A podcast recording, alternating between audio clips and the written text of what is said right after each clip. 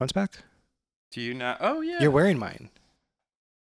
there they are. I knocked them on the ground. Oh, that didn't work. Let me kind of unpack that for you a little bit.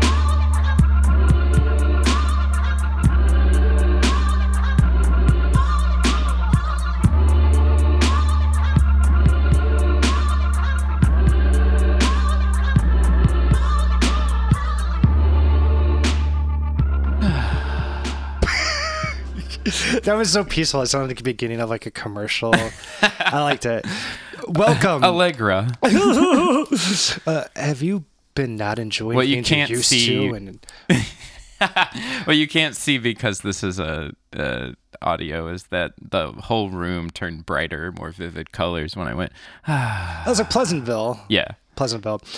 Uh, Well, I was thinking uh, Allegra commercials, but also Pleasantville. Yeah. oh, true. Be could crossover. This is Brady Harden. Uh, I am And this is with, a crossover episode of Allegra commercials in Pleasantville. yeah. This has been our first episode in a really hot minute. Uh, Yeah. I think once COVID hit, life went weird, and then on top Oh, of for that, like life just went weird in general with podcast world and like having to deal with making ends meet. Uh, How are we going to get kids to school or not? Oh and God. and just Triggered. life. Um, but it's been a long time, and it's really good to be back. It is. We're back in the studio. We got there's there's a little bit of uh, some upgrades have happened. Although ironically, we're having like more technical difficulties than normal Who cares? because I have an outdated audio interface. But It's Well, updated later interface with the audio. but um, Chuck, what would you say is kind of like how has your life changed oh my god! since our last episode? Oh my god, that's like I don't know. I don't even know how to quantify that. Like I, I COVID for me was like a chance to hit, hit the reset button on my life. Yeah. life. Yeah. And I fixed a lot of things about my life that I didn't like, you know. So it's like, you know, I'm I'm like starting in a new industry now. I got out of bartending, or I'm on, working on getting out of bartending at the moment. Um, I did like so much meditation and like dealing with my mental health in a way that is like organic and, and like more lasting, you know, because I had the time. Right. Like, there was I so much time of like having to reflect. I think like so much of us being busy is not wanting to have that alone time at home. Yeah. Where it's just us. Yes. And it sounds like you benefited from that in great ways. Yeah, I did. Um, I remember like it was probably like three weeks or a month in to like, I guess, I guess sort of the NBA canceling like marks the beginning in so many ways. You know what I mean? Where Not it's in my like, life, oh but shit, sure, this yeah. is real. Like there were billions of dollars at stake, and they decided to cancel. Sports ball. Yeah, sports ball. Um, but it was like a month or so after that, like when my bar was closed, and I think I realized that I was like I felt rested for the first time, and like I mean, since I was like a child, Wow. you know, or is like. Oh, is this what it's like to not feel tired? Like I was like, I have energy. Like I'm happy to be awake. I'm waking up earlier. I started waking up at like seven thirty and eight in the morning. Nice. Just like nice. to- I haven't done that since I was an adolescent, and it's still like difficult to do, but it got to the point where it was like sustainable, you know. Mm-hmm. Yeah, man. I mean, it was like something really clicked when I felt when I realized that I felt rested, and then that was not a part of my regular life. Yeah. You know, I was like, oh, I'm doing something way wrong, Right. Right. you know, or like the system that I'm part of is like super flawed, which is also part of it. Like being in the capitalist system, it's like you're And that's kind of part of to be it tired. too. Is when we have that time to be alone and understand who we are as people, we start to see where we place into that like a cog in that machine in Right. that system and kind of gives us more of an objective approach to looking at it Yeah. Yeah, yeah. That's a really good way to put it. Yeah, it was like a little bit of objectivity in the way that I look at myself. You know, it's I like, love that. Yeah. Um, I got a lot of reading done or like reading with quotes, which is listening to audiobooks. audiobooks right right which right, I right. think is completely legitimate way. I mean, I learn, I absorb information by listening way better than I do by reading anyway. So it's Mm-hmm. like, yeah. Um, I just want to normalize listening to audiobooks as It's a means of, of educating yourself. Um, it gives i go through phases too. I'm going through one that's like a res- renaissance of reading ebooks right now. Oh yeah, and then i'll go through a time where it's like oh you know i really like physical books. And it's like but all through that i'm always listening to audiobooks as well. I just Yeah. finished one recently of um, leslie jordan. He is the little white gay actor who was like in the help and in Okay. american horror story and everything Okay. he came from like a southern baptist background and talked about how growing up gay affected him and everything and it was it was cool but that's one of my favorite things with audiobooks is listening to people tell their stories in their own voice oh right, especially yeah. when it's like leslie jordan you For know sure. because it's such a distinctive voice but Uh-huh. um good. yeah That's awesome. Yeah. Uh, yeah, man, I, I feel like I, I sorted out a lot of things that I just genuinely didn't have time to figure out before. yeah It, it like, I know that, like, I want to acknowledge that, like, quarantine was an absolutely, like, atrocious experience for a lot of people. hmm It was not for me. It was, it was like, it was like art school or, I mean, uh, like, not art school, like, uh, i know what you mean yeah like, like summer camp. It was like summer camp for me. I like that. Um, mine was a little different, I guess. Like when it came to some of the logistics, just like as a single parent and having to do my son's schooling for that Yeah, semester, that's and a lot, at the same time that I was like working from home. And another thing that made that very difficult is because at the same time in quarantine, kind of similar to your experience. I had a lot of reflection. I was able to understand more of my neurodiversity and Yeah. um, understand like how I, I identify more of like ADHD and like I think that's more of like where I'm at and, and, and understanding the implications of that and um, starting medication and also like restructuring my life and how I organize myself into a way that really helps even more. Um, but I had to learn that real quick, um, you know, of juggling all of those things, and it was it was frustrating. And if you hadn't learned it, like how bad would that have been? right, not easy. You know, I don't know if I would still have my job or whatever, but Right. like, um, it was something I'd learned, and so you know, having this time away from the podcast, it was helpful to have like one less thing that was in uh, the cooker, right? Right. But at the same time, it was just it was not easy for a while. But whenever found my my sea legs, um, really did benefit from understanding myself more and reading more books and understanding my neurodiversity and um, how I can lean into it and more of meditation and um, just trying to find the word. This has been one of my really important things too, is just learning how to word my deconstruction experience. Oh, sure, too. yeah.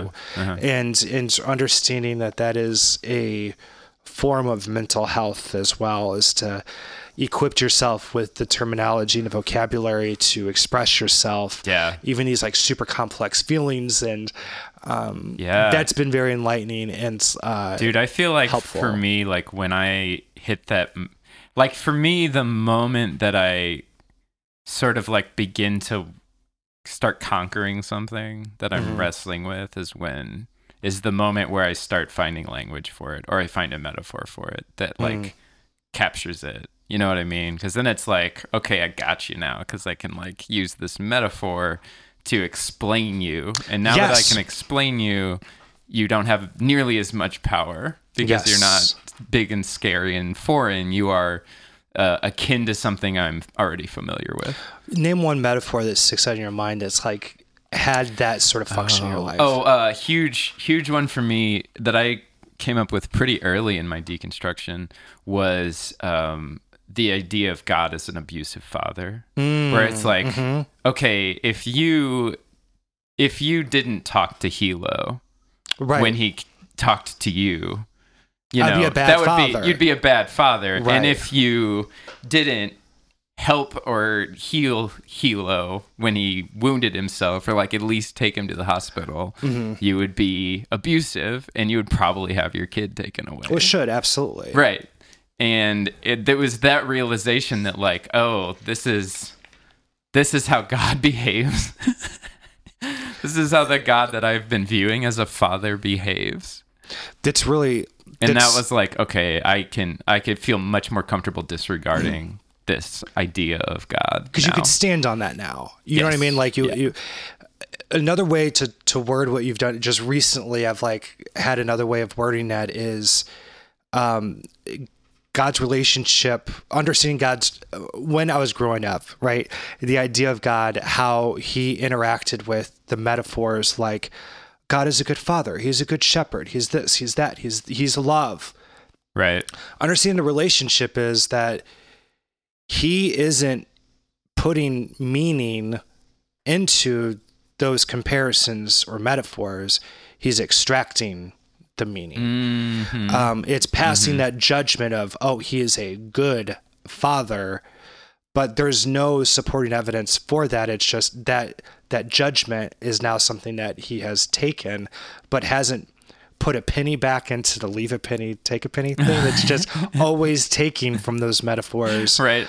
not adding to them because there's Right. nothing really in the Bible that you could say, oh, well, he was a good father there. He he sacrificed one son to save a whole bunch, okay? But then you realize who is he paying the ransom to himself? Who is requiring it himself? So like that metaphor dies, but it God doesn't was having a bad mental health day. but like it doesn't matter because that relationship isn't one of two sides. It's only a one-sided relationship with that metaphor. you know? That's important. I like that. I think one of the early ones that came into my ministry or my deconstruction, my ministry, ugh, was a friend of ours uh, who was in the ministry at that time was called into a meeting with the pastors. And the pastor is the one who put her in that position. And one of the elders was an asshole and said mean things to her. And the pastor sat there and didn't intercede Right. and then afterwards wanted to apologize. And that metaphor was so much of how I felt God responded to my spiritual abuse mm. that he brought me there. It mm-hmm. was because of my belief and dedication to him that I was in this situation to be abused by these like leaders and these like pastors.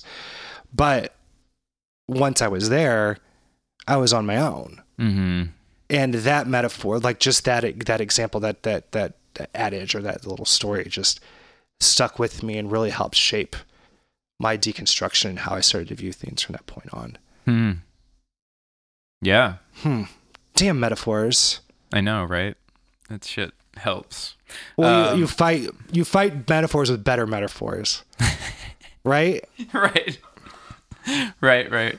Yeah, you fight, well, I would say you fight traumatic experiences with better metaphors.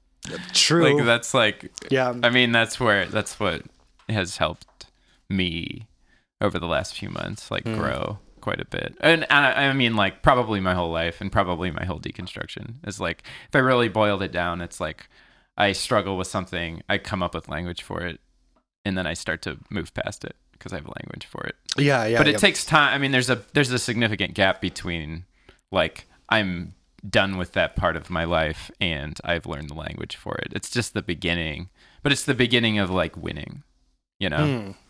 or at least that's how I kind of see it. That's why it feels so huge when you find the language. yes it's freeing I, I think uh You're like, oh, this is the elixir, you know. to Yeah, use it's the- like Joseph Campbell. Yeah. Yeah. Um, I think Jamie Lee Finch, like whenever she was starting off, was really Jamie Lee Finch. Jimmy Finch. Jimmy Lee Finch.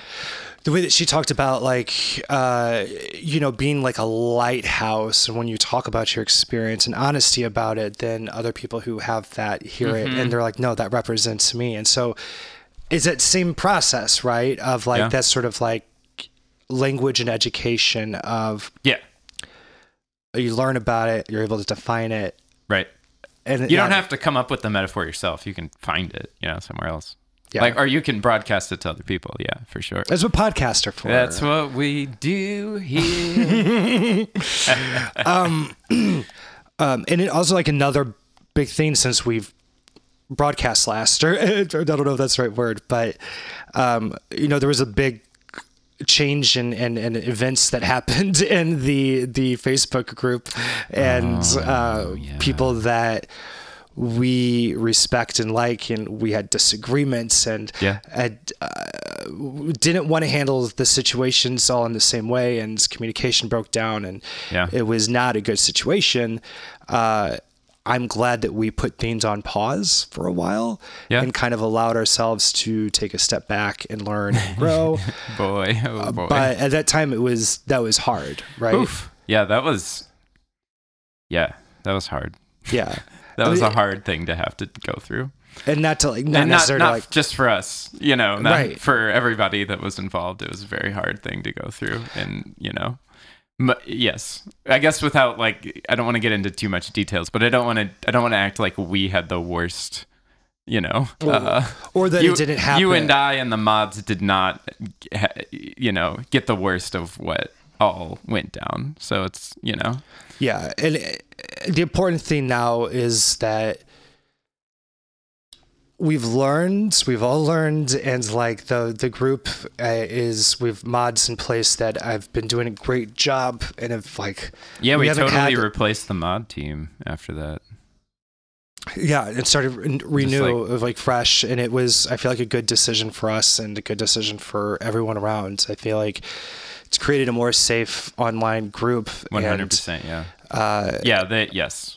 We And- are mu- we are so much better at monitoring that group now. and very grateful for Yes. the moderators who we had, and even if things didn't work out, but now the ones that we have as well, and uh, that things are working out. And for me, the important thing is I, I just want to continue to have a space and have conversations about people who are coming out of deconstruction because this is a phenomenon that's happening as it's happening. We're here, and uh, people need safe places to question and to figure out who they are and their beliefs and that's what I want to focus on. That's what I want to be able to do and that's how I want to be able to contribute into that world, you know. Yeah. Yeah, I mean all of that to say like I think uh, a lot of important things were learned at a phase where it was important to learn them in the process and that's uh huge. And and it also happened just in that like super hot pot of quarantines world, you know, like that Oh, 2000 yeah, yeah, yeah. and 20 world and Nobody had anything to do but look at their computers. Oh God, right? and so coming, yeah, coming out of that, I think has been really important, and just kind of getting back into sunlight and Yeah. uh, opening the windows and having things fresh, and it's been, it's been nice. Yeah. and I'm glad that you know over this time, like shows can be back and the show can continue to help. And my the the thing that I want to focus on with this new season is providing that language too like that mm-hmm. we were talking about. Mm-hmm. And the more that I think we do that and keep it as nuanced as the deconstruction world is at, at each point, mm-hmm. um,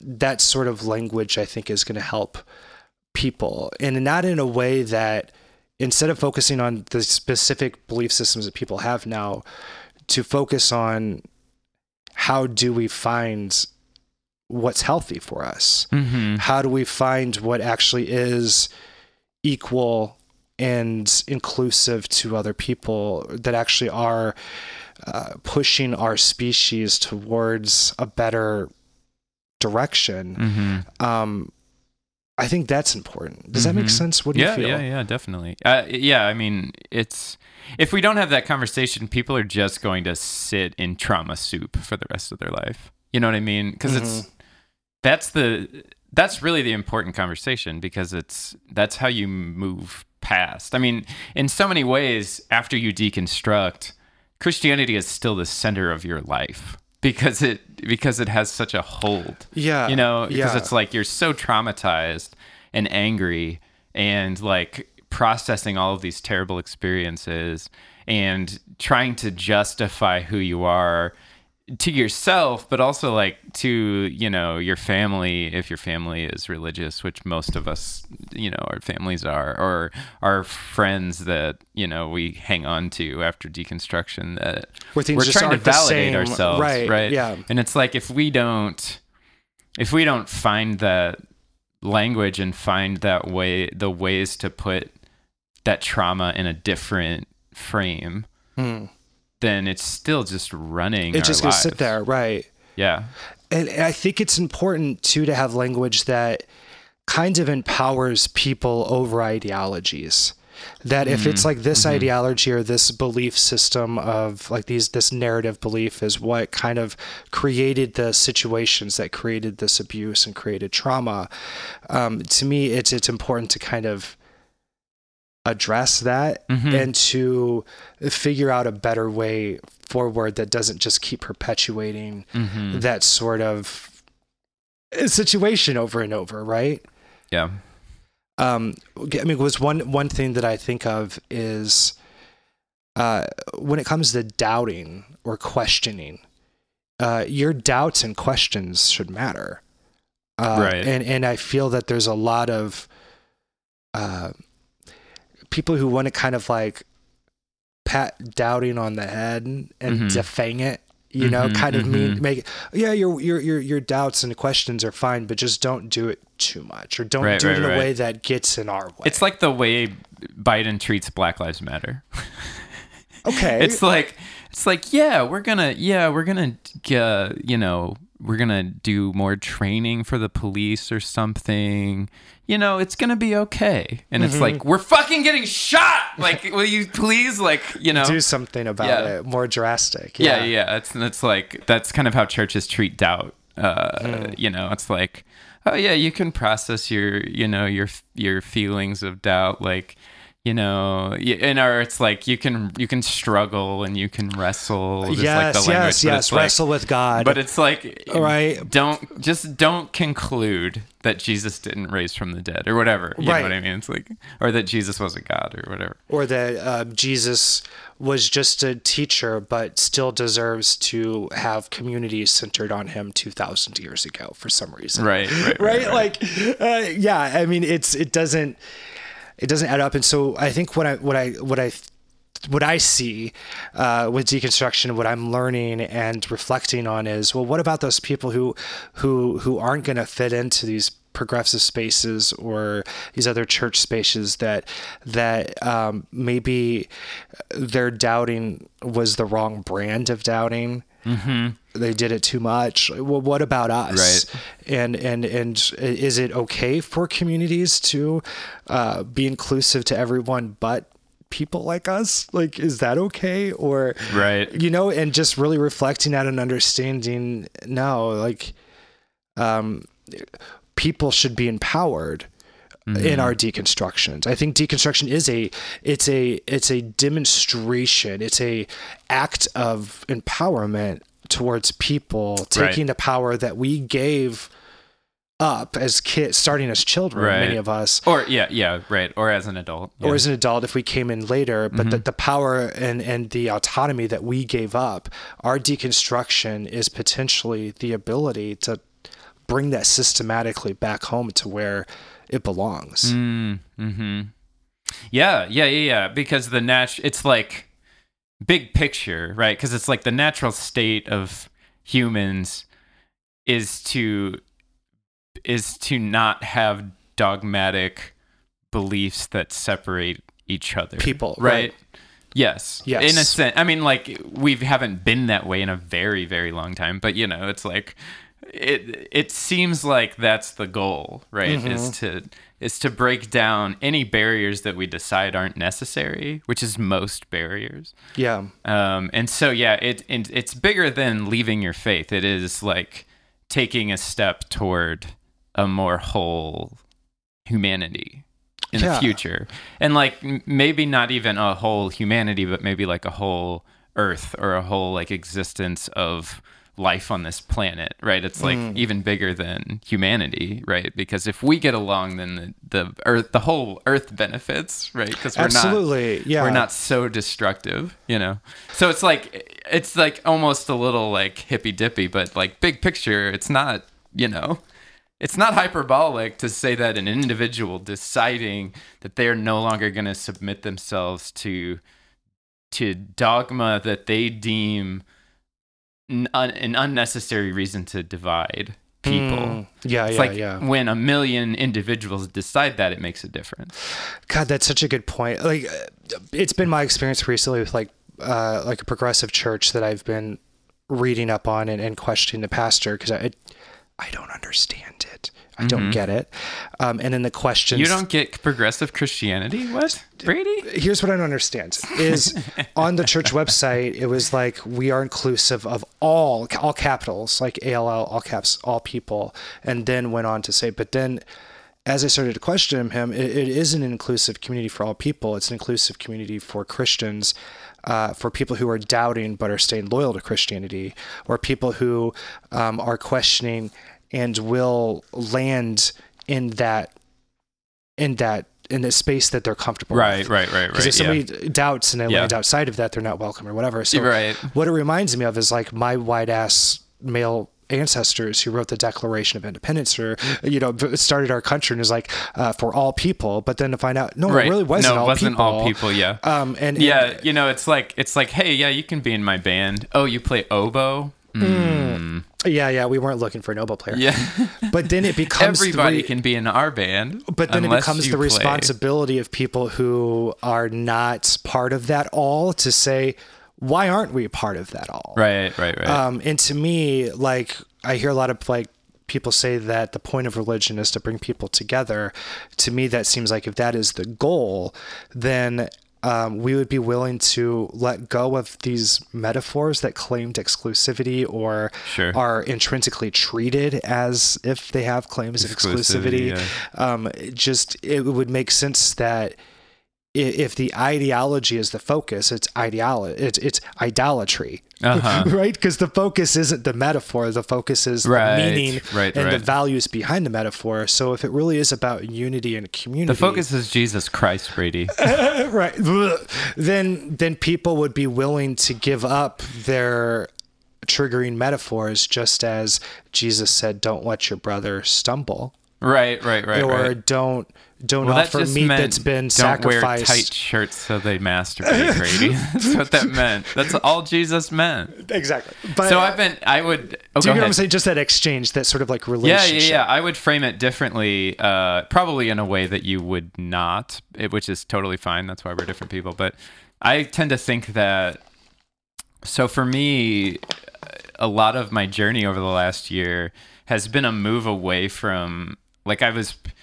I would say pretty much from 2015 when I deconstructed, or 2014 when I deconstructed, until earlier this year, I would have called myself a hard materialist, meaning like I don't really think that there's anything beyond what can be observed using, you know, our senses or machines, right?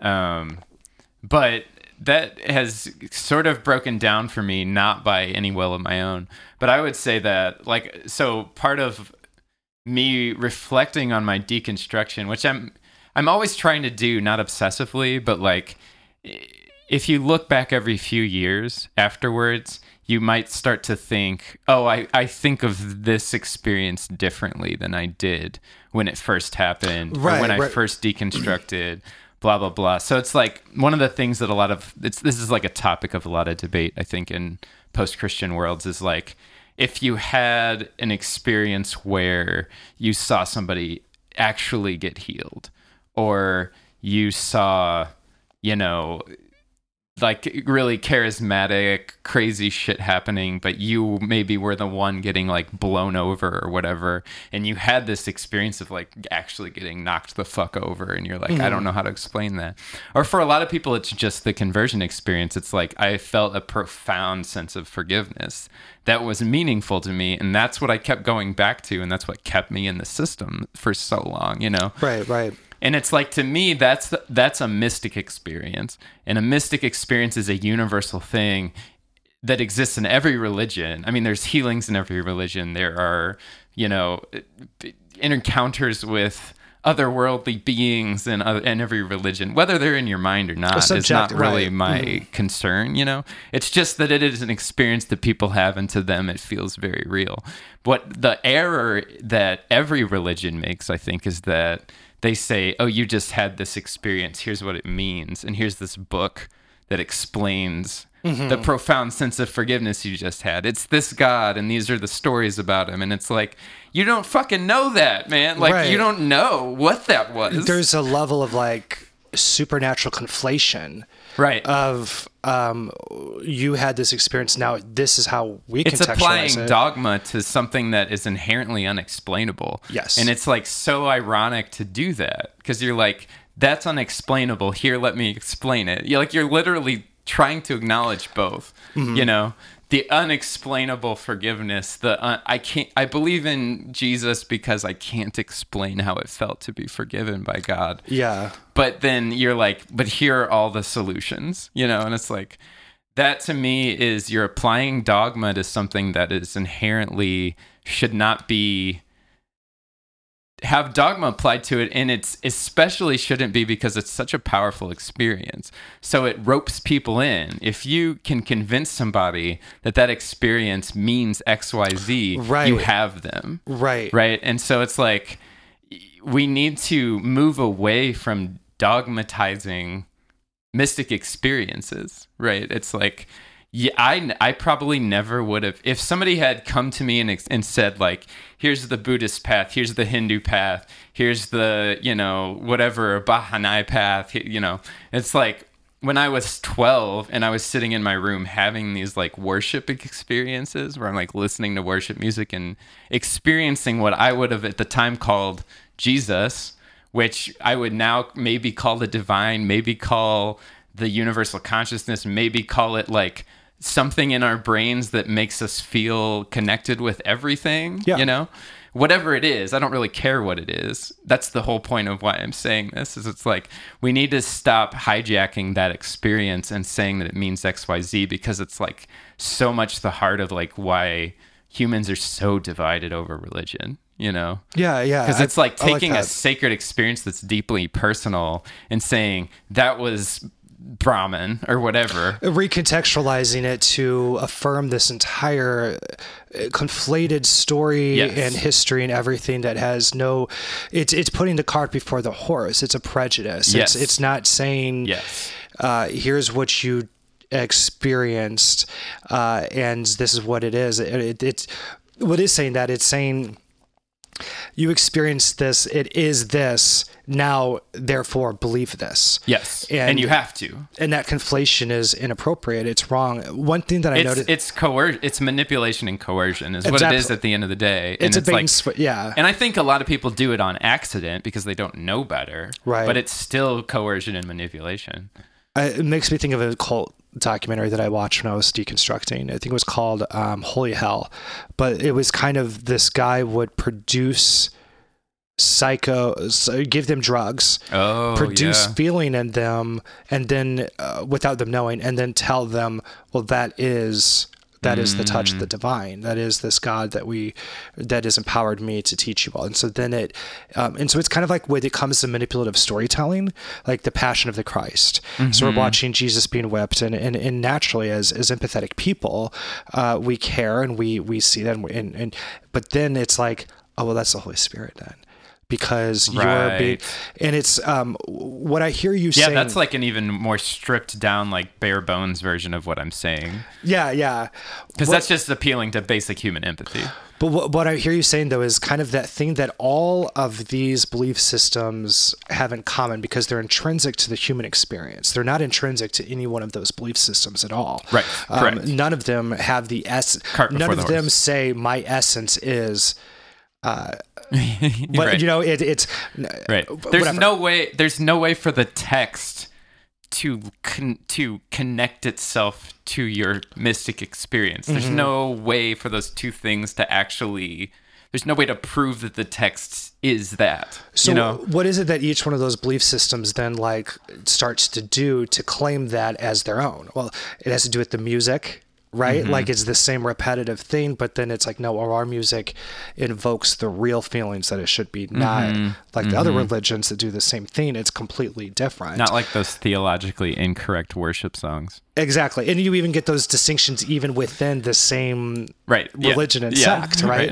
um, and so it becomes where each one is trying to claim the same human intrinsically like experience, but each are trying to claim it as proof of their divine stories instead of finding language that um, I don't even want to demystify it. I mean, personally, because that's more of my flavor than than you. But mm-hmm. like, what I hear both of us saying is, well, let's find new language that actually describes that mm-hmm. in a way that describes its essence mm-hmm. and how it helps humans, instead of making it a misusing it as a form of representation for a deity that actually doesn't show up. or like even more so like most deities represent an ideology right so Mm-hmm. it's like you're really hijacking the mystic experience to promote your ideology tribalism.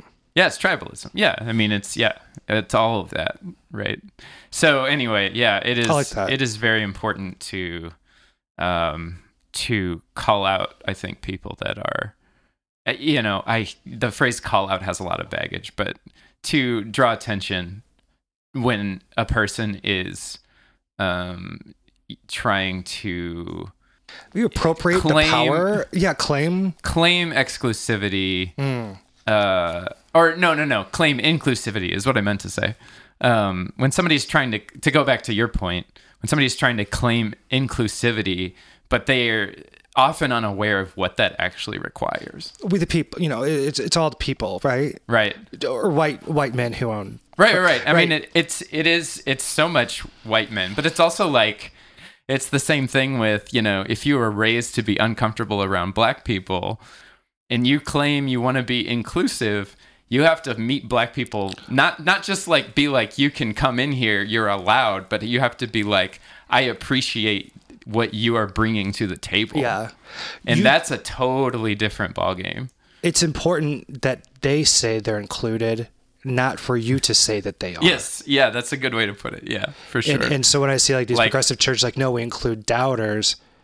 Well, as a doubter, mm, you right, don't. Right. Like what like can I go to that church you were talking about and do a sermon about why Kanye West's My Beautiful Dark Twisted Fantasy is the greatest album of the 2010s? Cuz I have a lot of good things to say about it.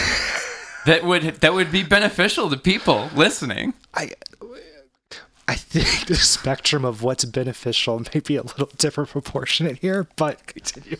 You know, it's there. Yeah, Right? It's, it's there. And I'm using it cuz it's an extreme example, but that's the point. That's like the whole point. If you want to claim exclusivity, you have to be ready to like cater to the fringes. Inclusivity, absolutely. You're absolutely right. And and to benefit them for the essence of who they are, not how they can benefit the essence of what you want from them. Mhm. So if you're going to honor doubters, give them the mic and let them talk about why they doubt. Uh, the uh, raise awareness on on on religious indoctrination. Talk about the problematic origins of the Bible, and let's be honest about how problematic Jesus is, calling women dogs, and like Mm-hmm, all of these things, and the exclusivity claims of whether or not those were actually quoted by Jesus or not. Sure, sure, But sure. still, like treated in a way that is exclusive. I mean, it is exceptionalism of how Jesus is treated compared to other other people. And well, he's the son of God, or no, he's he's not. Anyway, Right. moving on from that, but just like that, you get what I'm saying? It's just understanding each one of those steps and understanding how to conceptualize it and and really describe it of how Yep. it's operating, how it actually operates in real life, uh, as opposed to how it says, uh, how it markets itself as operating. Right, right, know? right. I was thinking of an example of that. Uh, I was thinking about the term put yourself in somebody else's shoes and i was thinking about critical race theory like uh, you know we grew up with uh, treat others the way you want to be treated which is helpful but it lacks dynamics Uh-huh. uh, it's not just treat others the way they want you want to be treated because me as a white person i don't know how i would want to be treated as a black person because i haven't been into that experience And so Right, right, right. it's also treating others the way that they would want to be treated or how you would want to be treated if you were in their shoes Dude, I've I've thought about that so much, and I was having a conversation with my mom actually, um, where I was, she I've been having more conversations with my mom about what I believe and why I am not a Christian. Yeah. In like pieces. And it's been nice. I mean, it's like she is uh she's being respectful. Um, which I know is not a luxury a lot of people have. I don't know what Um, you're talking about. yeah, exactly. But um yeah, and I was like, I mean, for example, you know, it's like Jesus said, treat others the way you want to be treated. And like I didn't use this example with my mom, but the one I always think of that cracks me up, I would use this with my dad because it's obnoxious enough that it would like click with it through his thick. Mm-hmm. Um but it's like if I have a spanking fetish, that means I should spank you Jesus. because Right, I right, like right. being spanked. Right. That make that gives me pleasure. So let me spank you. Yeah. Why wouldn't? Why don't you want to be spanked? and that's like the error in what Jesus said. And it's so funny because there's so many better versions of the golden rule.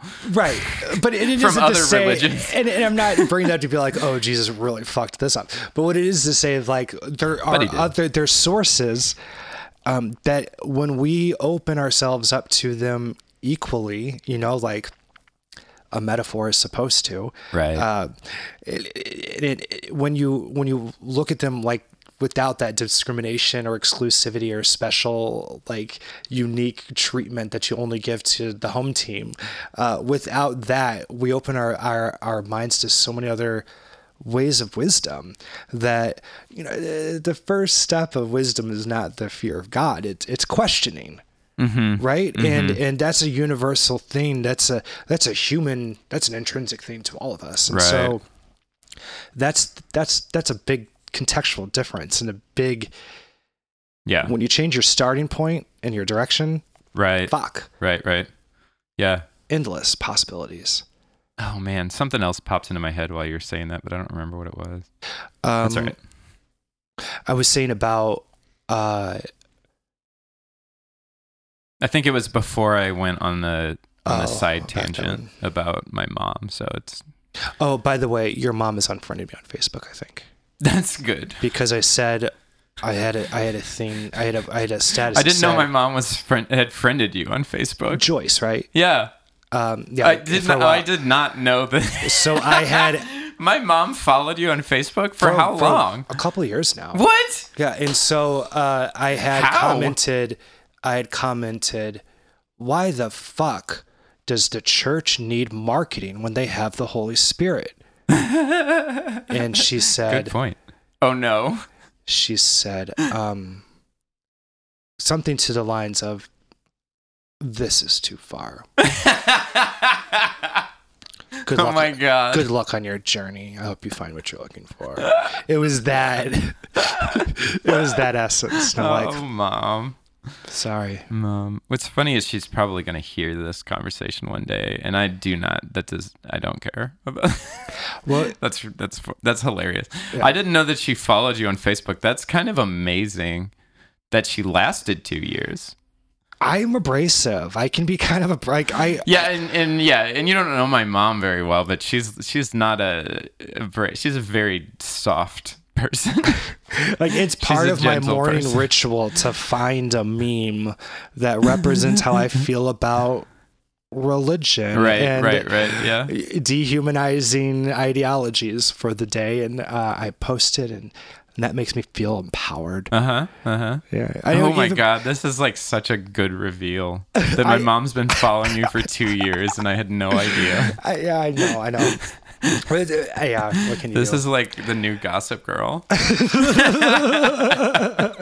which I have watched both the episodes reboots that are out. Oh yeah, the reboot. it's on uh so HBO. far. I'm, I mean, I'm I'm invested. Yeah, You know, yeah. so it could be terrible. I mean, the original one was terrible, but I still watched the whole thing over quarantine. So You're right. Um, you know, and on that note, this might be a good time to take a little break. And when we come back, what are we going to come back to, Chuck? Um, when we come back, we are going to talk about whatever it is that we're talking about when we get back. We'll be right back to talk about the thing Back. we're going to talk about. We're going to talk this. about backs.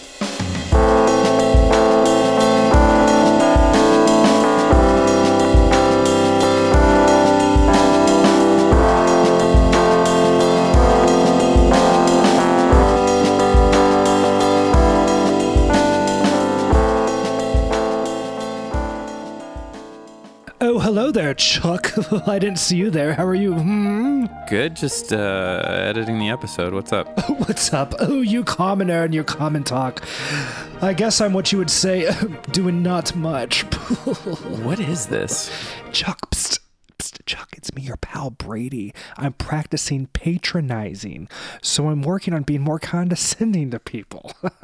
oh, do you have any idea where Matt could get some crumpets around here? Oh, wh- why are you doing this?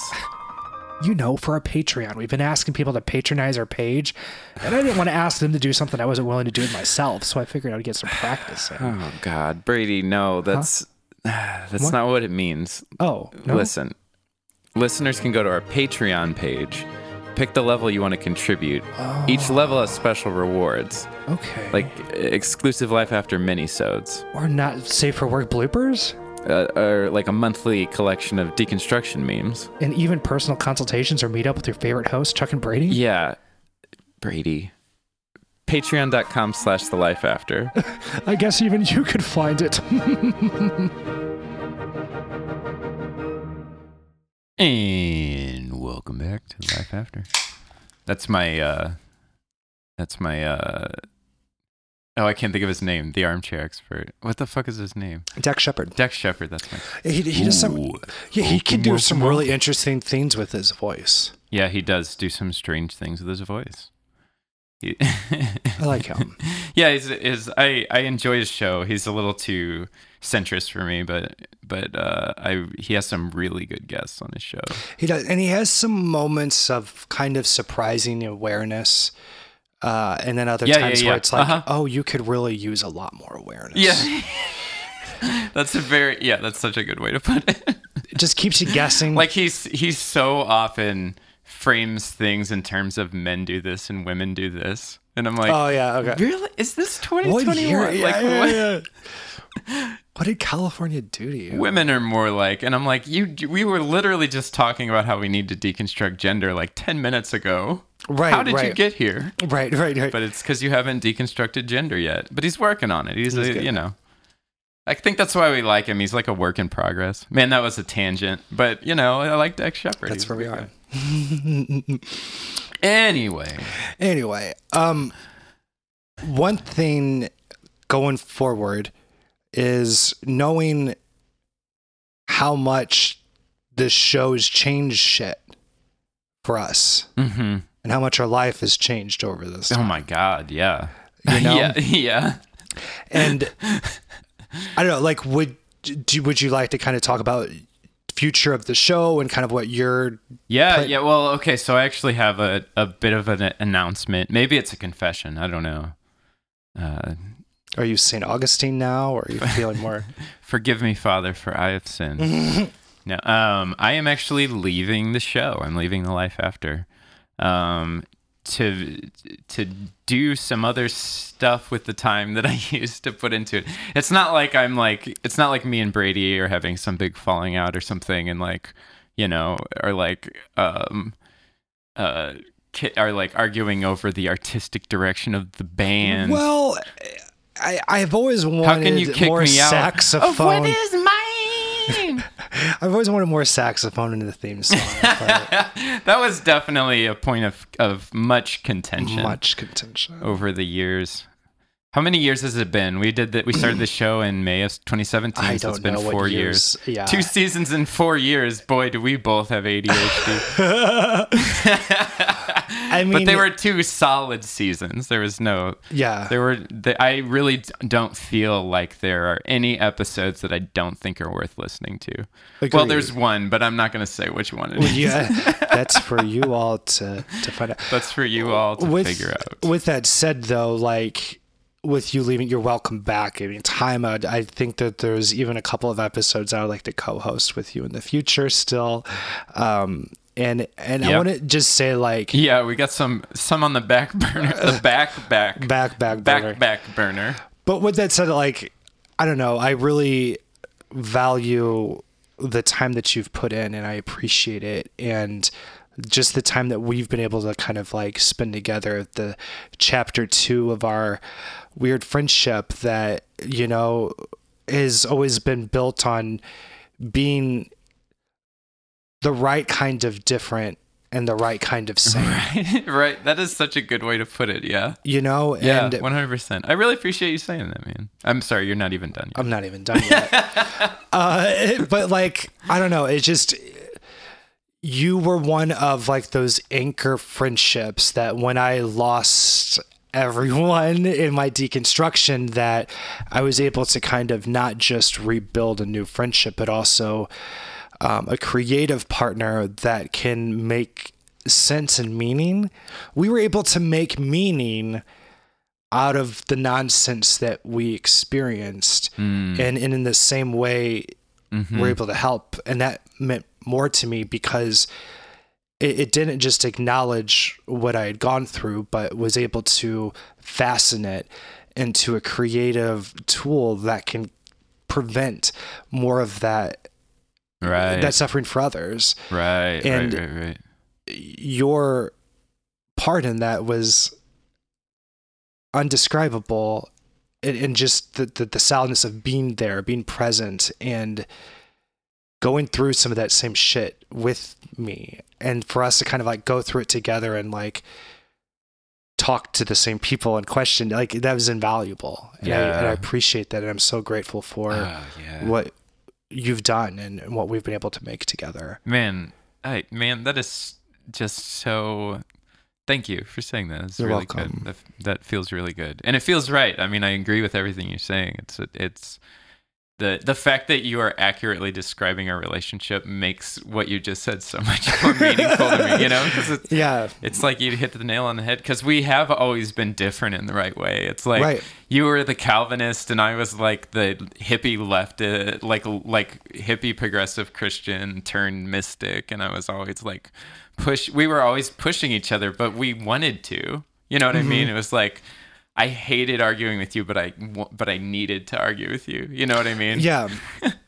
And, And we I- would just kind of like be mean and shit on each other, and it was like our subtle way. bad, yeah. Well, I mean, it, in some ways it was. I mean, not like in a dist- not like in a destructive way, but in a way where like if you posted something Calvinist on Facebook, Oh, yeah. Mm-hmm. I had to say a snide comment about it, but it wasn't like I didn't mean it, but I totally did. You Right, know what I mean? totally. And it's like it kind of for me, it always reminded me that I might be wrong Mm. you know and i think that's the role has continued between the two of us is like we forced each other to think i might be wrong you know Yeah. and it's because we don't see things so differently that there's no way to reconcile the way we think I was thinking the same thing. Like before we went to break, and you were describing your um, your your your leaving of materialism and going into and, and, and, and really the only difference between what you're saying and I'm saying is uh, we're making ourselves equally responsible for the same experiences.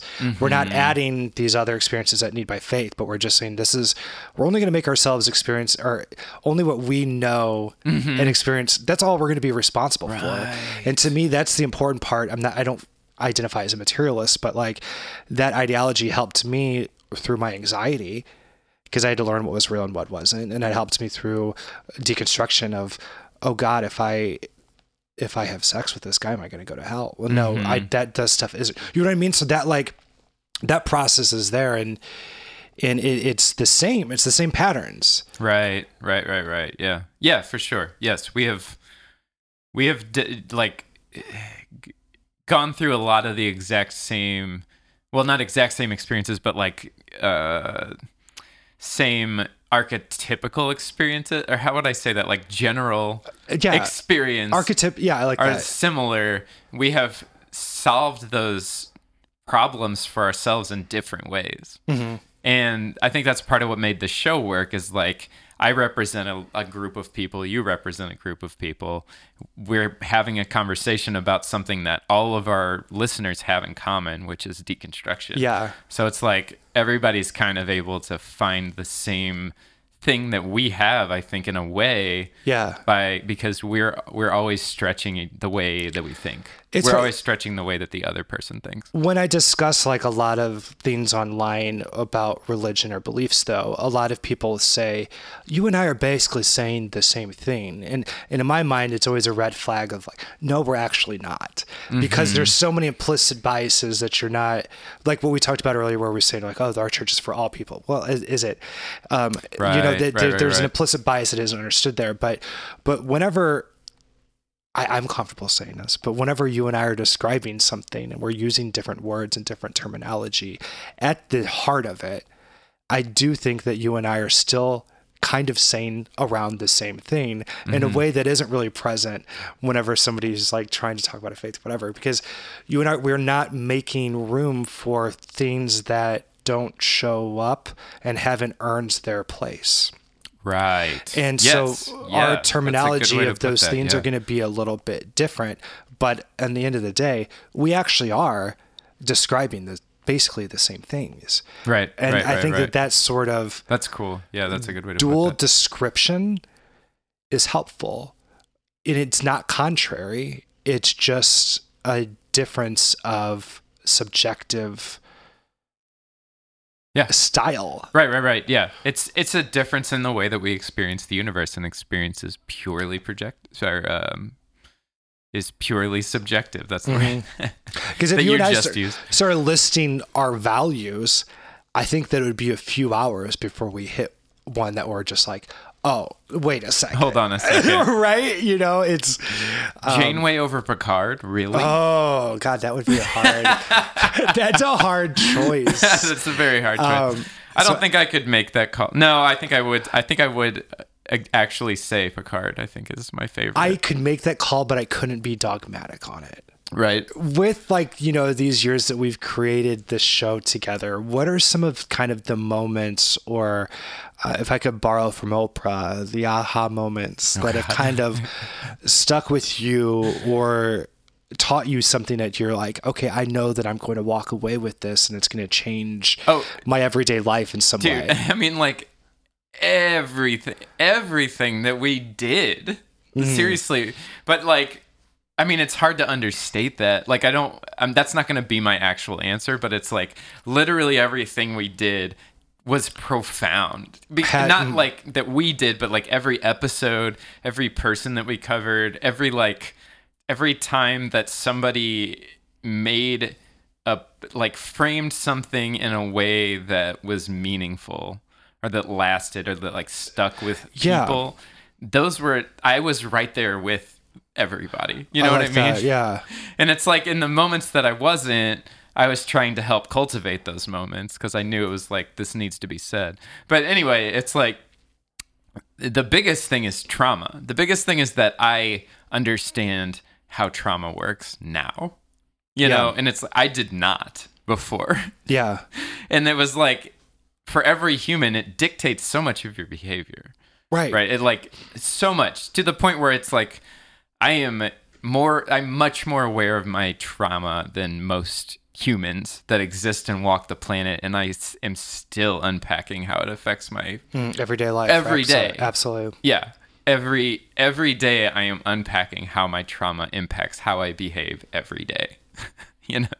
So it's like that was huge understanding that understanding how it works in your brain understanding what desensitizing means understanding what Yeah. reframing means um understanding That is that's what reframing is one of those words that uh, once you understand its use, it's like, oh wow, you almost have to experience it to understand it like just like recontextualization Yes. of, of something really important that you've experienced.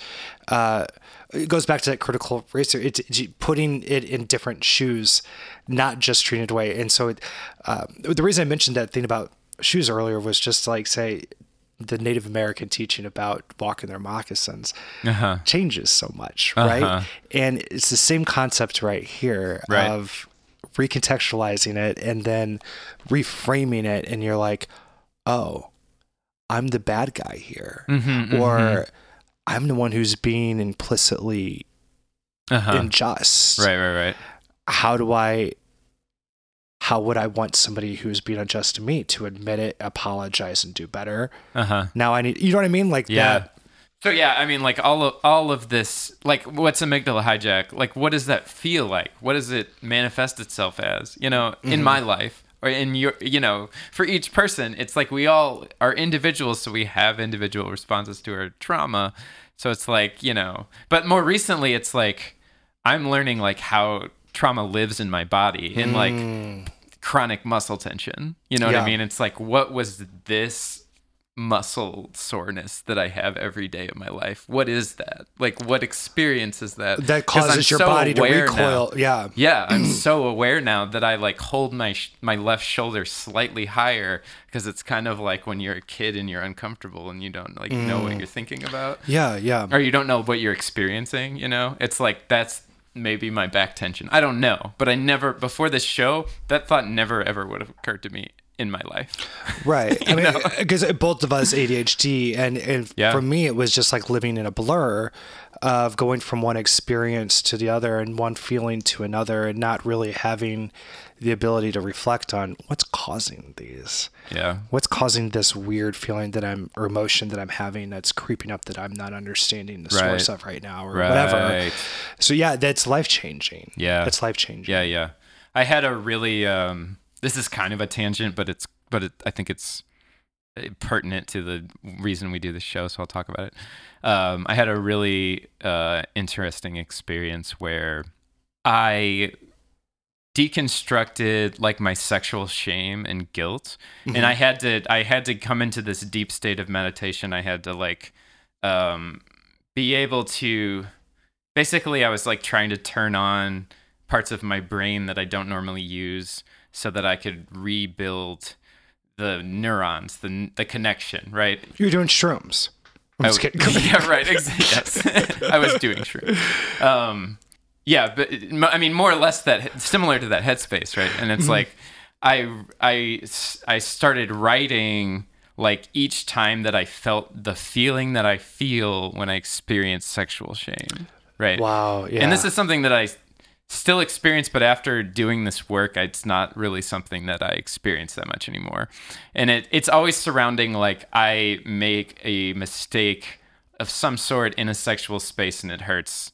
It like results in emotional pain for somebody or something like that. Yeah. Something similar to that. It doesn't have to be precise. It's like if it's in that realm, I feel like intense guilt. So I I traced back. I started writing and I traced back like to each ex- each time that that feeling like really built itself wow. Yeah. and it came back to like you know you know meetings with pastors and God, like yeah. like uh, stuff with my ex-wife that like was like only existed because we were so entrenched in church and then it was like you know uh, the first time that I kissed a girl and I didn't know if I should tell my parents. Did you like it? I did. I did like it.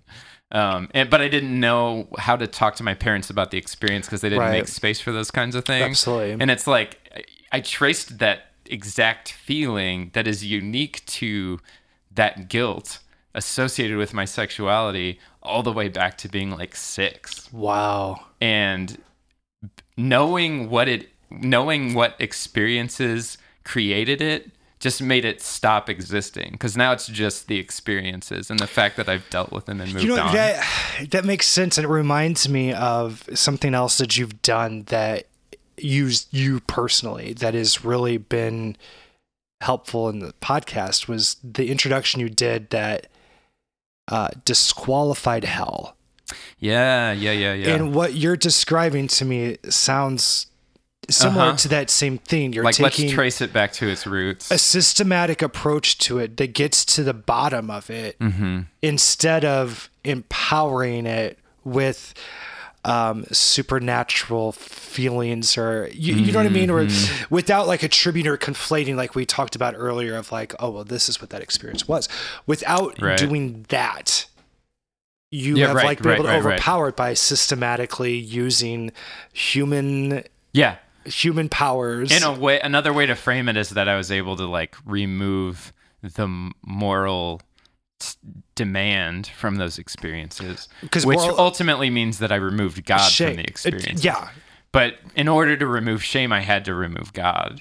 that's You know? all that's the root that's Right. the root right Well, it, it, it was part of the root. In, was, well, in your experience of of how you were subjectively taught and conditioned to believe and indoctrinated as a child, starting then, um, that is kind of the root for for me at least. I can't speak for your experience, yes, but like, 100%. yeah, and if it's like you could even get more technical and say like my mom, you know, has a hard time talking about sexuality because of her Catholic upbringing. Mm-hmm. So it's like God is still the root, even though the problem it was my mom. was systemically like parenting that didn't yeah, meet right. those needs in the way that that should have been there for your development. Right, right, right. So it's it's even you know my grandparents, but it they were that way because of the Christian God. So it's Mm-hmm. like, you, what do you do? Yeah, you trace it back You trace it back systematically. you you Yeah. define it, Yeah. and you get words for it, Yeah. and then you fuck up its power Right. by describing it. Right. By describing it, right? It's insane. Yeah. That you can do that. But I mean, but all of this to say, and I'm saying it's insane because it is. When you really start to understand how all of this shit works, and it's like your brain becomes less of a mystery. Yes. which is huge. But it's like without this show, I would not know any of that.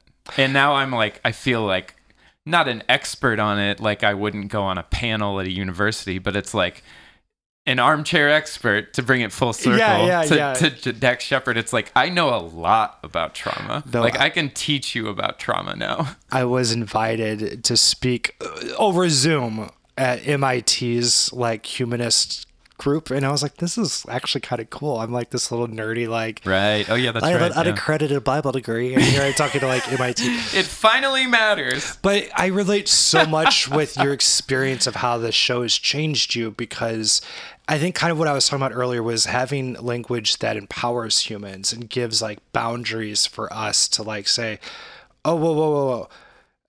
I'm making boundaries, my relationship with deities or ideologies that don't show up in real life. And when I make those boundaries, I know where I am as a human, where I begin, where I end, and where my autonomy is, and my powers, and my whatever. And so I feel like this show has done a lot of that work for me. Mm-hmm. Of, mm-hmm. Of I grew up with with bullies, and, and number one, I, I want to say too, my goal is to continue the show. Oh yeah, and- yeah, yeah. The show's it's- not going anywhere. yeah, I just wanted to make that clear with the Right. listeners. Like, it, it's going to be different. Is Uh, not the end of the life after. I'm gonna fig- we'll figure it out and, and, and make it the best. I've got some ideas of life after.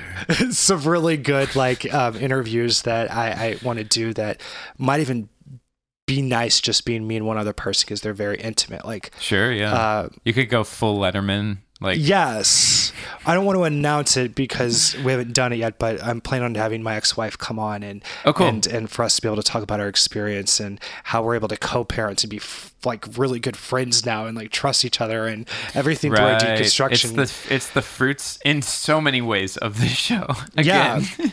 in in a lot and of it's not like you guys aren't doing your own work at your in your own It- time, it- and she's not doing her own work. But it, it had to do with be able to word the stuff that Yeah. hurt us and then for us to realize we don't need to hurt each other right, right, right, right. Yeah, we can provide a better fuck we could provide a better way uh, for our kid that wasn't offered to us even though we had parents who claimed to have supernatural unity and love right? yeah. so anyway i want to continue the show and that's and that's that's all to say. Uh and and stay tuned. We'll, we'll there'll be more.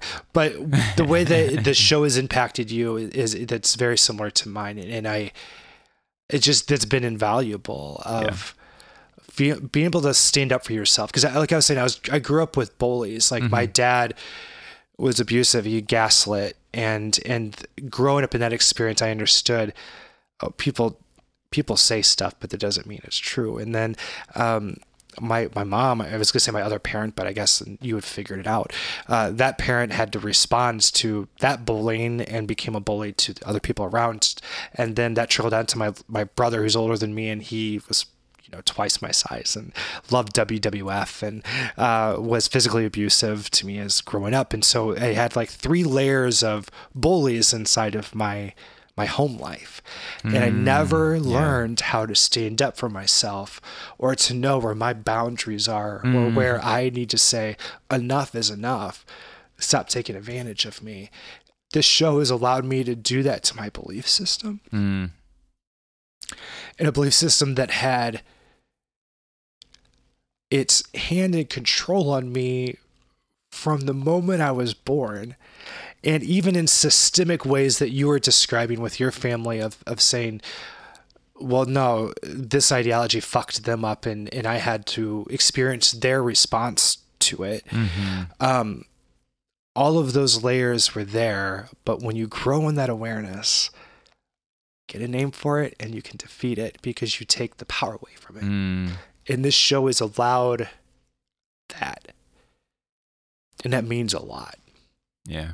Because again, it doesn't just acknowledge suffering, it's giving the ability to alleviate it and to reduce its potential as we progress as a species, um, as like the sentient animals on Earth right now who are kind of in charge of making decisions, right?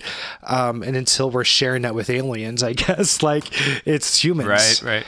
and and this is how this show to me is a step of how we can improve within the context that I've experienced Mm. for that greater good. Yeah. Yeah. Yeah. Whew. Wow. Yeah. Oh, well said. Thank you.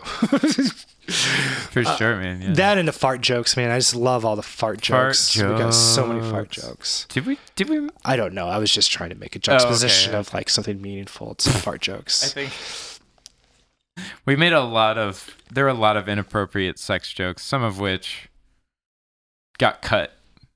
Uh, but they still exist on my hard drive. That's why they call it a hard drive. You know, and it's been cool too of like the people we've met Oh, along dude! Oh my this god! way. So many good people we've met. So many. I there's a. It's it's hard to say this definitively, but there is a chance that I might not be with my girlfriend if if it wasn't for this show. Yeah, yeah. Because she came to one of she came to the uh, the party that we had here. oh, really? Yeah. Okay, I didn't know that was like the origin. That was the first time I story. met her. Yeah, Oh my god, Isn't that's that awesome. crazy? Yeah. I never really thought about that before, but it's true. Aw. Oh. But we we did meet again later, so maybe we would have met anyway. But I like to think that it's because of the show. It's like Lost, you know. and when If you flash sideways, we haven't met because there's no show. yeah, yeah, yeah. but we're but we're searching for each other, but we don't know it yet. yeah. And it's actually purgatory, and we're gonna meet. Right. And when we're united, then we we could walk into that light together. Uh you know. Sorry if anybody hasn't seen is currently Lost. watching Lost but has not Oh seen yeah, yeah. Spoiler alert. but also I'm not cutting it's that 15 it's- years or whatever, right? But uh, I'm thinking of some of just the personalities and people that we've met. And one part that I appreciate about it is, you know, we grew up in St. Louis and we still live here. Uh, getting to like meet these people that we probably wouldn't have been able to meet and hear their experiences that wouldn't have been easily available to, for us to hear as well. You know, I think that's like a cool part that I love about technology is that uh, we have the ability to bring experiences to us You're in ways that you know, like we don't have to go out and try to find. right. uh, get in a truck and be like, We're like, let's have a Zoom call with this semi-famous guy. Like, Right. Let's just do it because we can. yeah and just like what is what what it and, and what i love about the show and, and again, i've said this like twice already but what made it important is it, it wasn't about what our new beliefs are at each step it wasn't us trying right, to right, say right. oh well now we followed this path and you need to do that it. was that's what be like so contrary to the point. it's not about that we're, we're talking about actual real life experiences Right. and have allowed people to share theirs and then each time you see oh shit my experience intersected Uh-huh. right there Right, right, right. not in these other weird like metaphors that you want me to pick up on now my Sure. experience isn't there my experience is talking about exactly what happened and seeing the parallels there Sure, sure. Yeah. Yeah, yeah, yeah. That's real. Yeah, it's interesting that I never would have done this show. Uh, if you hadn't if you hadn't come to me and said like I have this idea for a show, do you want to do it? I never would have done it. But I'm an E- but in hindsight it's funny cuz I'm an Enneagram 3 and it's like what we do, it's like we we get into other people's projects and we're like, yeah, but what if you this and this and Yeah. this? And that's sort of what I did. I just you were like, let's do some interviews, and I was like, cool. I have top of the line audio equipment. right right Do you want it to sound amazing? like, Sure. And like, yeah. so i like, apologize if form- the quality yeah. goes down in the next episodes but anyway Right, right, right. Yeah. And uh, yeah, and I, you know, I was like, what if we do intros? What if we do some writing outside of the show? You know, uh, what if we, since we're having this guest and we don't really want to hear their story, let's, why don't we ask them this? Why don't we frame the episode this way? And that's like, Yeah. that was a lot of my contribution to the What show. is Enneagram 3 what is that like the title of it or the Oh, dude, I am just, I'm so late to the party. You are? I'm Okay. just getting into this stuff and i i could remember it if I thought about it. I'm a 4.5 Okay. uh, which is, if I'm remembering this correctly, I'm not like super into this. I feel like it's a good, it's a relationship people have with like putting into boxes or labels. It's like, no, these are descriptions of who you are, Uh-huh. not that, oh, I need to like identify as this, right? Right. So I really relate to 4.5, which is like a, a romantic who's somebody who's, who had something that was lost. And so they are, are, are there to create things to describe and fill that void. And then a five is somebody who collects things um, and collects experiences. Oh, right, right, and right. what I realized that as you know, the way that my enneagram came through as this podcast is, I lost God right or this this ideology that was so central in my life and and hurt me in big ways and so I wanted to create something to describe that by collecting people's experiences that also you know what I mean so it's like Right. that reflected so much into the creativity behind this Sure, yeah, yeah. plus your three and then Right. just added together and I think was Yeah, really yeah. synergetic if I Yeah. can use that word Synerg- synergetic. Promote synergy. Yeah. No, but Corporate it's but it's true. Yeah, it, it- and it worked well. Um. So yeah, yeah, man. Um. I feel like that's It- an episode. that's of an the show. episode baby Do, do we have anything else we want to say? I Um, do. Oh, I guess I do. I do want to say. I want to. I want to go on a little monologue. Um. So. A lot of my, a lot of my life, a lot of my important life moments happen underneath this maple tree in my backyard. Uh, it's like right outside of my deck. So if I'm sitting on my deck, I'm under it, but I also have a hammock tied to it that's tied to the okay that's true. So, yeah. it's a nice one Yeah, yeah, yeah. And I have like a, insofar as I feel like I can have a relationship with a tree, I have a relationship with it. Hmm. Like I would be a little heartbroken if it got cut down. I feel like I don't know if it has guided me, but it has been the place where I feel comfortable guiding myself, if Yeah. that's how it works, you know. And um, I, there was this one day I was out there and I was just kind of vibing. And a lot of times back then, when I was just in my sort of default mode network, where I was just like not doing anything in particular, my thoughts would latch on to some Christian injustice, right? Because it's like I was in the middle of deconstructing. I had decided I didn't believe in God, and it was still a prominent daily uh, interrupter of my thoughts yeah at the time. And I started writing down just like I was like so caught up in how angry I was about whatever it was. I don't remember. I started like typing up like ideas about how to explain why it's wrong. Mm. And I just like started making a list after that of like topics and ways to describe to Christians or to deconstructors or whatever. I wouldn't I wasn't even using the word deconstruction then, you know, it was Right. just like I was in the heat of it. And there was nothing then. This was before ex evangelicals, this was before us. Yeah. This was before like Dare to Doubt. There's like there was very Nothing. little. Yeah. And it, if you found it, you were lucky, right?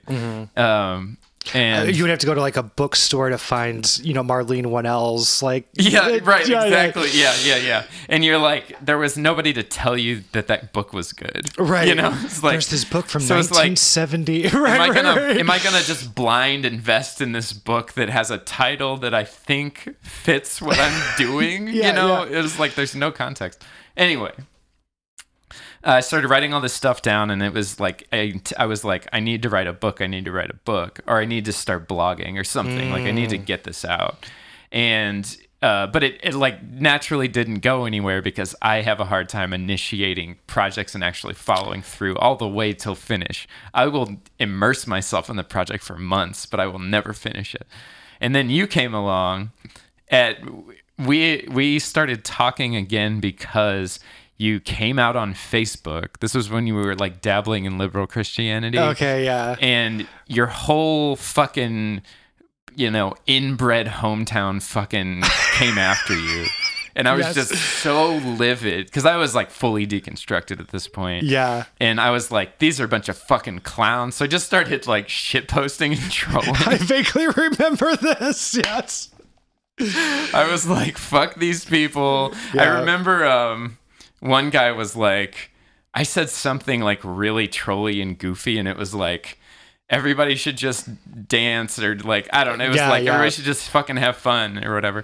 And this guy was like, You're 27 and you da da da da da. And I was like, I'm 27 and I have more fun than you. I was just like, Yes. I was just like on this like rant. Rebel is like give a. f- I Bart just want, like this is the Simpson, like, exact target shit. that I want. Yeah. And I was like, I remember afterwards, I was like, ah, I hope that I didn't make this worse for Brady by just like trolling all these people. I did not. Not in at all. hindsight, but and it, just give them time, and I would troll them myself uh, when I was comfortable enough to Exactly. start doing that. Right? yeah, you were like trying to make space for these people, and I was just like, no, fuck these people. Like, I need to, I need somebody to advocate for Brady in a way that's like literally, you do not have to value these needed people. that. Yes. Yes. at yes. all or any of their opinions. And then, so we, as a result of all of that, you like reached out to me because you knew I had left the faith. Yeah. And none of us knew a lot of people. You were one of the few people that reached Yeah. out to me at that point. Um, I remember it was like an- it small was a- handful of people. It was like you and uh, Priska that was in season Oh, one. yeah, Priska and Jamie. Lee Finch and Yeah. Dr. James Croft. uh-huh. Uh, even though he had not grown up in Christianity, I Oh no, no, no! This you're thinking later.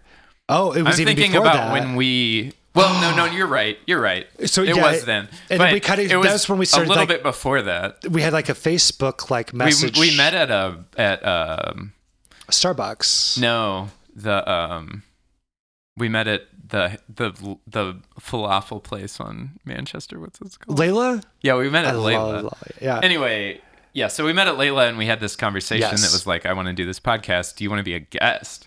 And I was like, oh yeah, sure, like definitely. And then it was like we did the first episode, which we scrapped Mm-hmm. because it wasn't good. It was like too scattered. It didn't like. Yeah, I was trying to tell my story, but it wasn't like panning out in a way that made sense. So I was like, we need to scrap this because I I had also agreed to do like audio and stuff for Mm-hmm. the podcast. And I was like, let's scrap it. And then we re recorded and did the episode that everybody has one. heard. Mhm. And I What remember like editing and listening it, and I was like, I want to do this. This is show. something. Like, Yeah. I want to. Do, I want to be a co-host. And so I asked you, and you were like open to it, and it was like from yeah. there we just like started doing it, and it's crazy because we we literally just interviewed some of your friends, Right. and then it, people just started listening. But but here's the thing: is like when you, what is that feeling that you experienced when you could hear, in your own words, you telling your own story? What did that feel like? I just remembered that I was supposed to be monologuing right now. Sorry. It's all right. Right. I'll just jump back into the monologue. Um. Anyway, so yeah, so you we met at Layla, and you, uh, you know, asked me to do the show. I we I did it. You know, I did the interview. We scrapped the first episode. We re-recorded it, uh, and then I was like, I want to do the show with you, and it was like this. mm, It like was not something that I was expecting in my life at all. Like I was not. I was kind of a lone wolf in my deconstruction. Like I was like sort of like not like act not like full on sword fighting all these Christians that I knew, but I was like being I was like stepping outside of my bounds and I did not have anybody there to like help me after those experiences. you know? Yeah, yeah. And I was like, this is the place where I can put all of that Mm. you know um, and it's like i know there are going to be people listening but i thought it would be like a few thousand people you know and i mean it is a few thousand people but like i thought it would be like i thought we would work our way up to like 2000 regular listens or something It just it hit early yeah in good ways. yeah yeah That was helpful. well it was it was when we did the episode with jamie Jamie. it was for all of us that was the moment you know it's like she nailed the interview and we you know provided the space that she needed to say the things that she wasn't finding space to say. And man it's like it's you know it's hard to describe it in any way but like it feels magic you know? Yeah. it really does because it was like there was so much that we were oblivious to when it happened that ended up being like so much bigger than we thought it would be. For for us internally for us as like you know podcast hosts and for like everybody that listens. Like we did not know um we didn't know what we were getting into but we but then like a month later we would see the impact of it and it was like holy shit. Yeah. and in so many ways i have to say like this this show helped me believe in myself Mm. I like that. because i have my whole life i have been i i collect knowledge like i'm a i'm really good at jeopardy you know Mm-hmm. so I like I collect and I just see I sop up all of this knowledge and I process it and I have ideas. But I have ADHD. And part of the reason that I am able to like sop up information and come up with ideas is because I have ADHD. But then it's like I will pour my heart and soul into work, into art, into, you know, a book idea, into a blog post, whatever. And then I'll just like lose all of that momentum. Mm-hmm. And my whole life it's been this struggle of like I have all these great things to say. I have all this important stuff the world needs to know. I have this art that I think people would resonate with. And you know, that's not me being arrogant. It's just like you know when you have something. Right, right, right. And I've never until this show I've never had anything to show for any of that. Wow. And it's not that having something to show for it is like all all of the value there, but when you do have something to show for it, it's so much easier to think that you can do it again or to think that you weren't wrong all those years of believing in yourself and being like I have something, I just don't know how to get it out. Mm-hmm. And we did something that grew and that like resonated with people and that I'm proud of. It was Same. good Absolutely. uh, I'm proud of the way we did episodes. I'm proud of the music. I'm proud of the commercials. And Even the online community, it wasn't even part of our initial plan, but the way that that came yeah, together. Yes, yeah, 100%. Like we kind of thought that was going to be like a small side thing that we do, and it really is kind of the center now Yeah. in some ways. Um, and man, I like that is invaluable because I'll live the rest of my life knowing that I can do this. We can and if I can back do this, this, I can do whatever I want to do. Mhm. You know, nobody coached me on how to edit, how to make a podcast sound good, how to ask good questions in an interview. I never learned any of that stuff, but I but I I wanted to do it and I did it. And you did it with me and we did it together. And without you, I probably couldn't have done it. And without our listeners, I definitely couldn't have done it. So I it's like that is that's something I will have for the rest of my life and I it's I can't put value to that. you are welcome back. And if there's times that you find yourself riding there at your, what kind of tree is it? It's a maple, your sugar maple, maple. tree, and, and God, I just need to get this off my. Come back Okay, to do cool, that, and and cool, you're cool. and in the it. future episodes. I know there's been a couple that we've got planned that we're like, you know, Chuck, would be fun to bring back for this and stuff like that. Yeah. So, uh, yeah, you're always welcome back. This is still your that. house, and um, thank you for creating this with me, and Yeah. for the time that you've put into it and the efforts and what you've done for our community and everybody in it. Thank you. Thank you, man. Yeah. Um, I do want to say I am going to keep doing work in this space, uh, in the space of religious trauma. Um, I have been working on a framework for deconstruction. So basically, what I want to focus on is two things. Is okay, so I just decided I don't believe in God. What do I do next? Is the is where it's, I want to start. Okay. and then where I want to end is how do I how do I well okay this is where I think I want to end now because mm-hmm. this is where my life journey has taken me. Yeah. and who knows what I'm what I'll learn in the process but I think where I want to end is how do I forgive that experience? And what does it mean to forgive that experience? And how do I remove the baggage of forgiveness from Christian That's language? Huge. right and uh, that's what's been meaningful for me and that's where like th- my understanding of this whole entity subculture you know world of evangelical deconstruction particularly um that's where that whole journey has taken me to this point and now it's like in some ways i feel like this is chapter 3 chapter 3 of our friendship There we go. And in many ways it's chapter three. Like it was like chapter one was christian chuck. Chapter two is deconstructing chuck chapter three is who knows what's happening from this point on but it's basically Mega Chuck. starting right now Mega Chuck. I'm Mega call- Chuck. it Mega Chuck. Yeah. i'm gonna grow 50 feet Make my monster grow. That's Rita Rapunzel throwing her. rita rapunzel it's or isn't Rapunzel. Repulsa. Rita- Repulsa. I don't rita remember. repulsa That's what it was. Yeah. yeah. Rapunzel. Rapunzel. Jesus. Let down my long hair.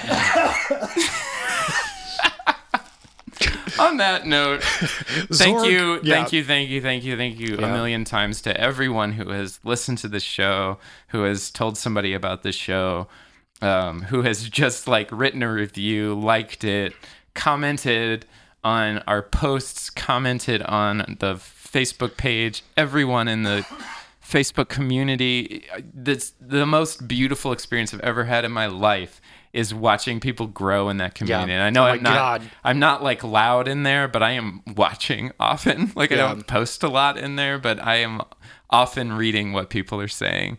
And I love it. I love it. It like gives me so much life. Thank you to all those people. Thank you to all the OG mods. Thank you for all the new mods. Um, thank you to every guest. Yeah. Uh, man, So many. thank you, Brady. You're welcome. Thank you, Chuck. Not thank you, Jesus. and I don't know. I just one thing I want to say too is just remember if you don't go to church, Chuck, um, Sunday. Sunday, you say it. You say I want you. I want Sunday. you to get it. Sunday. Sunday?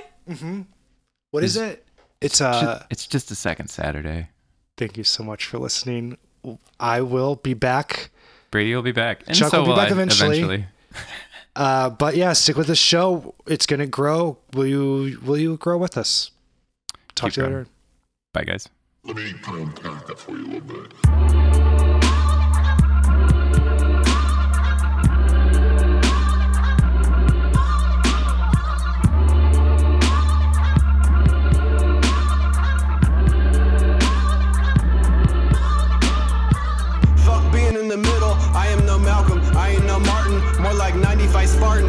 The garden. Back to back stab at God King and ask for his pardon. My mind trying to break out the margins. Writing reflections on loose leaf. Listen hard, my jargon is Darwin. Inciting infections of unbelief.